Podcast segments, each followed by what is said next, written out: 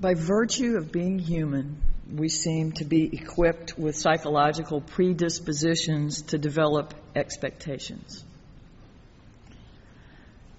They may be expectations for good or for bad, depending on the circumstances in our lives and um, how we get programmed. But once we have noticed a pattern somewhere, we begin to anticipate recurrence of that pattern. And we are inclined out of a desire to create comfort and familiarity to actively perpetuate those patterns to ensure their predictability. But as we noted in the responsive reading earlier, the only thing that is unchanging is change. Everything changes, as well it should.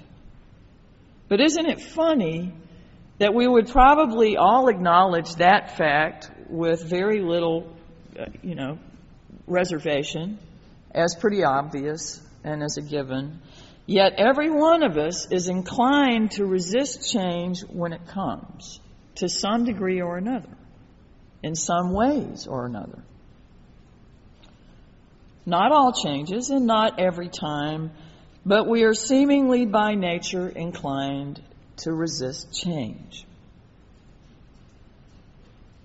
As for the way we actually think about things, the way we operate, well, we operate on some levels from an expanded or amplified sense of object permanence. You know, that, that thing that you develop as a baby when you first learn that if something ta- it moves out of your sight, that doesn't mean it's vanished forever. Along the way, we discover that things do exist when we can't see them.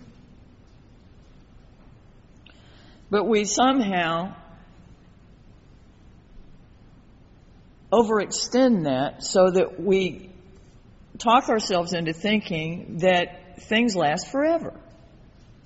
We know they don't, but we operate pretty consistently as though they do.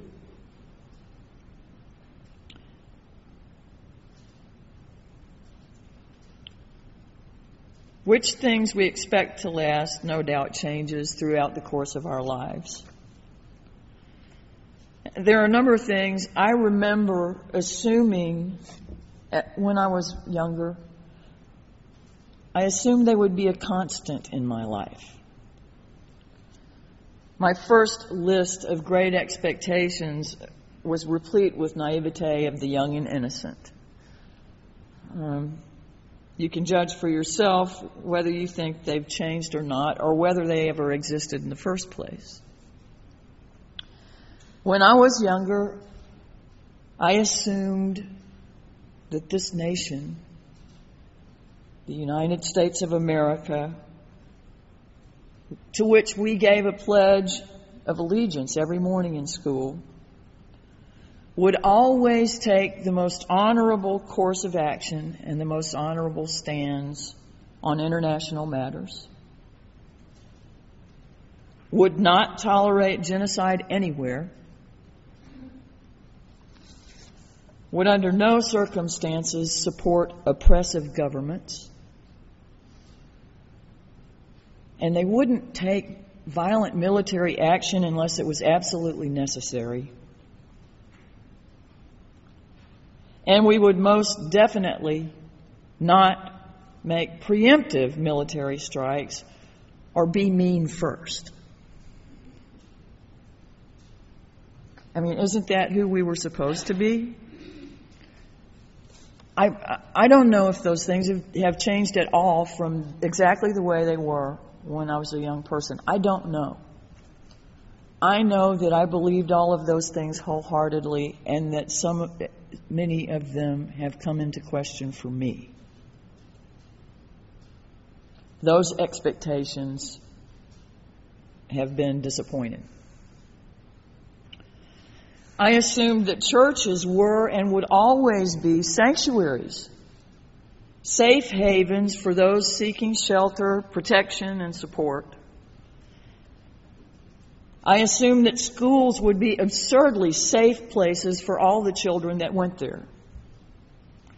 And that teachers, ministers, civic leaders, and politicians would all place being good examples above their self interest. that parents would care for their children. I believed that families would stay together and that love would last forever and that God was on our side.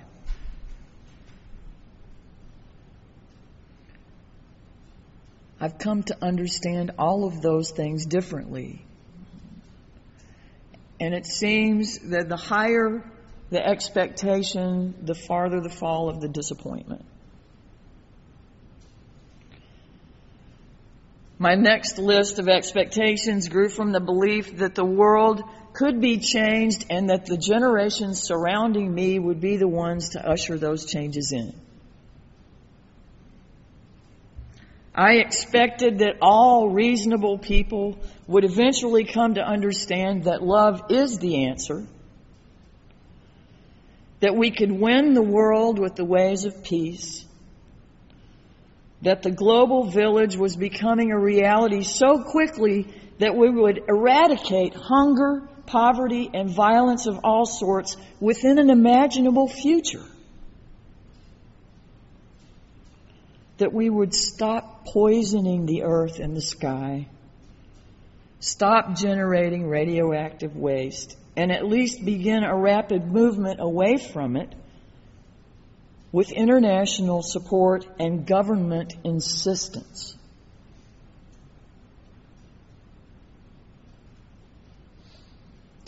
To quote a song by Dan Hill, the times that were a changing never changed. In some ways, they did. And many of the biggest dreams I had, they did not.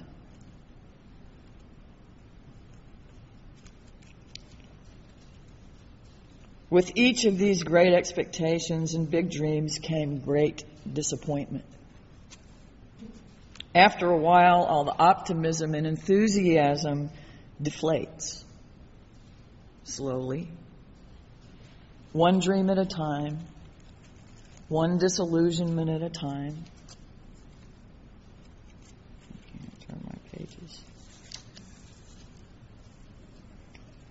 The passions begin to fade ever so slowly. As a matter of fact, as best I can gather from my own experience, it typically happens so gradually that one day you just realize you haven't been thinking about it.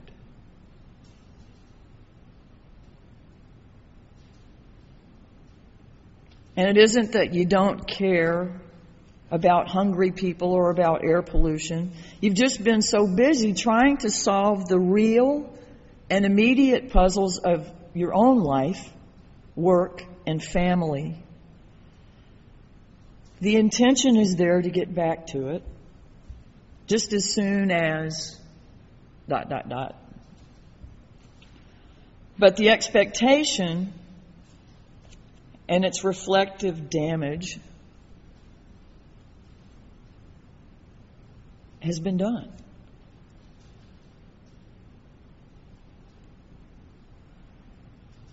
Then we get older, and like it or not, for many of us, that means a few limitations that we didn't have before. Besides, how long can you hold on to those altruistic notions without feeling like a fool? I had a, a sociobiology class in which the professor argued the whole term that altruism doesn't exist. I still think he's wrong. Sure, we can do a little here and there to help with this and that. We can contribute hard earned money to help those less fortunate. We can volunteer time for our nonprofits of choice. We can talk about local, federal, and world politics over coffee or cocktails. But that willingness to give it our all, to go to the mats, as the Godfather would say, or in the Godfather they would say, um, to make real sacrifices for the sake of others that we don't know, has lost its appeal. Priorities have shifted and circumstances have played a major role in reorganizing our agendas.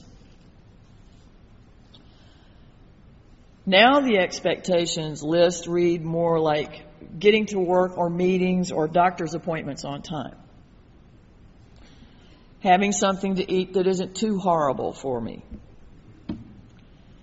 Being able to check on and maybe care, maybe care for kids, parents, friends, pets, spouses, or all of the above. I ex- expect that the bank will still be there. I expect that my kid will grow up to be a good person. I expect that I'll be able to get groceries, have enough water and soap to clean me, maybe do laundry, maybe clean something or in the house or the yard or the pets or the kids again. And clearly all of these things are important and worthwhile. They are, however, not things that have the sort of impact about which I once dreamed or we once dreamed. They do make a difference. One person at a time, one conversation at a time, one vote at a time. There's a significant difference between resignation and working in harmony with our environment. Put another way, I don't think letting a raft stay beached in the sand is the same as going with the flow. Generally, I do not think we are exactly resigned, any of us. But I do think many of us are a bit deflated. I certainly have been, at least in waves through the years. But you can ask the choir. I frequently, knowingly preach to the choir. My questions about all of this are these. Where are we headed if our sights stay fixed on the near field?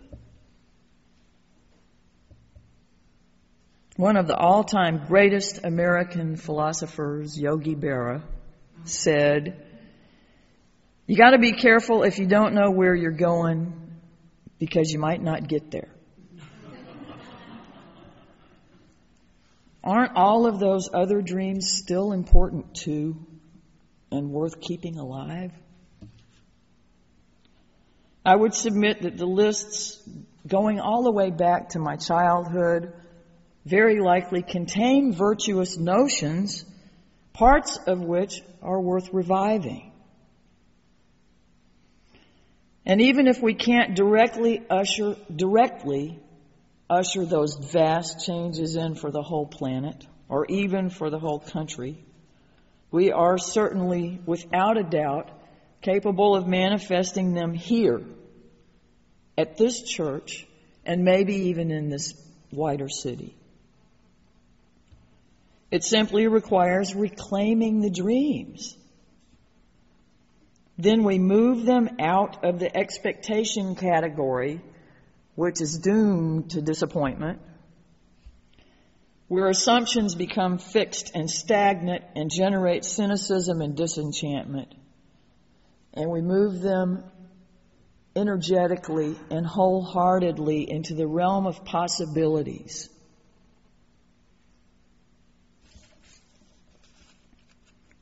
If we intentionally remember the beauty of the ideals, we can breathe new life into old passions. Fan the sparks we gather while we gather new tinder. We will then create a vital, ever changing, and growing model community. We, we recognize on some level that it is here and beyond that we understand the potential for something greater. Paralleling my earlier lists, this congregation to which we make, I make, we make a pledge every Sunday morning can take stands on local matters, the most honorable and difficult stands on matters of religion and human rights. We can refuse to tolerate oppression anywhere. We can proliferate nonviolence in the community through promoting and participating in Alternatives to Violence Project workshops and training sessions and other ways. We can make this church, this church, a safe place for every person that enters the doors. And that means paying attention and stepping in if it's called for.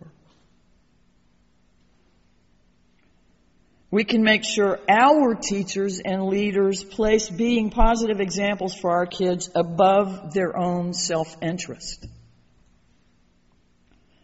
And if we have parents that need support, we can help them care for their children.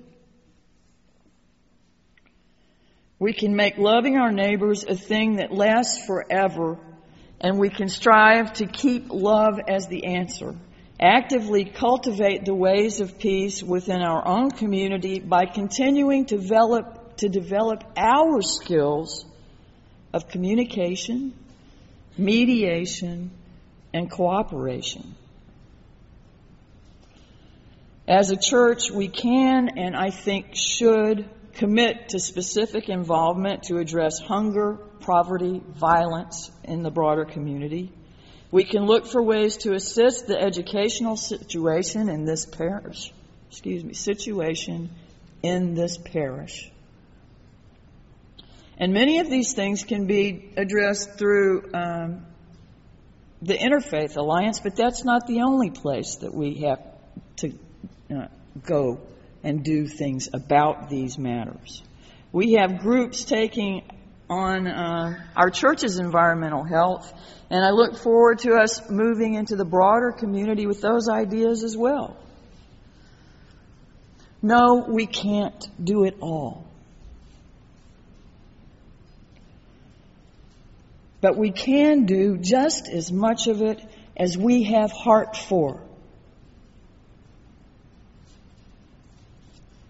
I was talking with a friend um, yesterday or the day before, and she said something that we both recognized as a very valuable idea. What she said was command your moment.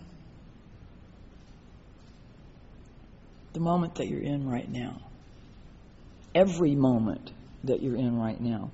One word of warning the word command, by its very nature, attracts the ego if you think of that phrase, it's, it's easy to get wound up quickly into commanding. But ego investments can compound unbelievably often and quickly get out of hand. So if you see it rise, shake the ego out of it. That said, what it does mean is that since we are not bystanders on this trip, since the journey is our own, the responsibility is for us to own, acknowledge, and be accountable for our own individual spirits, the efforts we will or won't make, and the legacies we will or won't leave. We are not victims. We are not impotent. We are not finished. We're still growing, vital, and in preparation for the next leg of this sojourn. We have the ability to substantially influence life in the city and beyond if we choose to. I'm only seeking that we examine our own hearts and come up with an honest answer to the questions do we care and how much? Then what are we willing to do about it? This is your moment. This is our moment. Let us not shy from taking hold of the oars and digging in as the result of old disappointments. Keep in mind, it was not the dreams that hurt us, but the world that fought the dreams.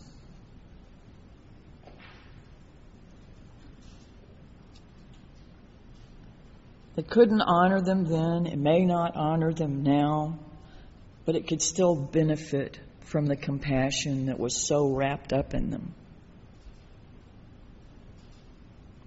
I look forward to your answers.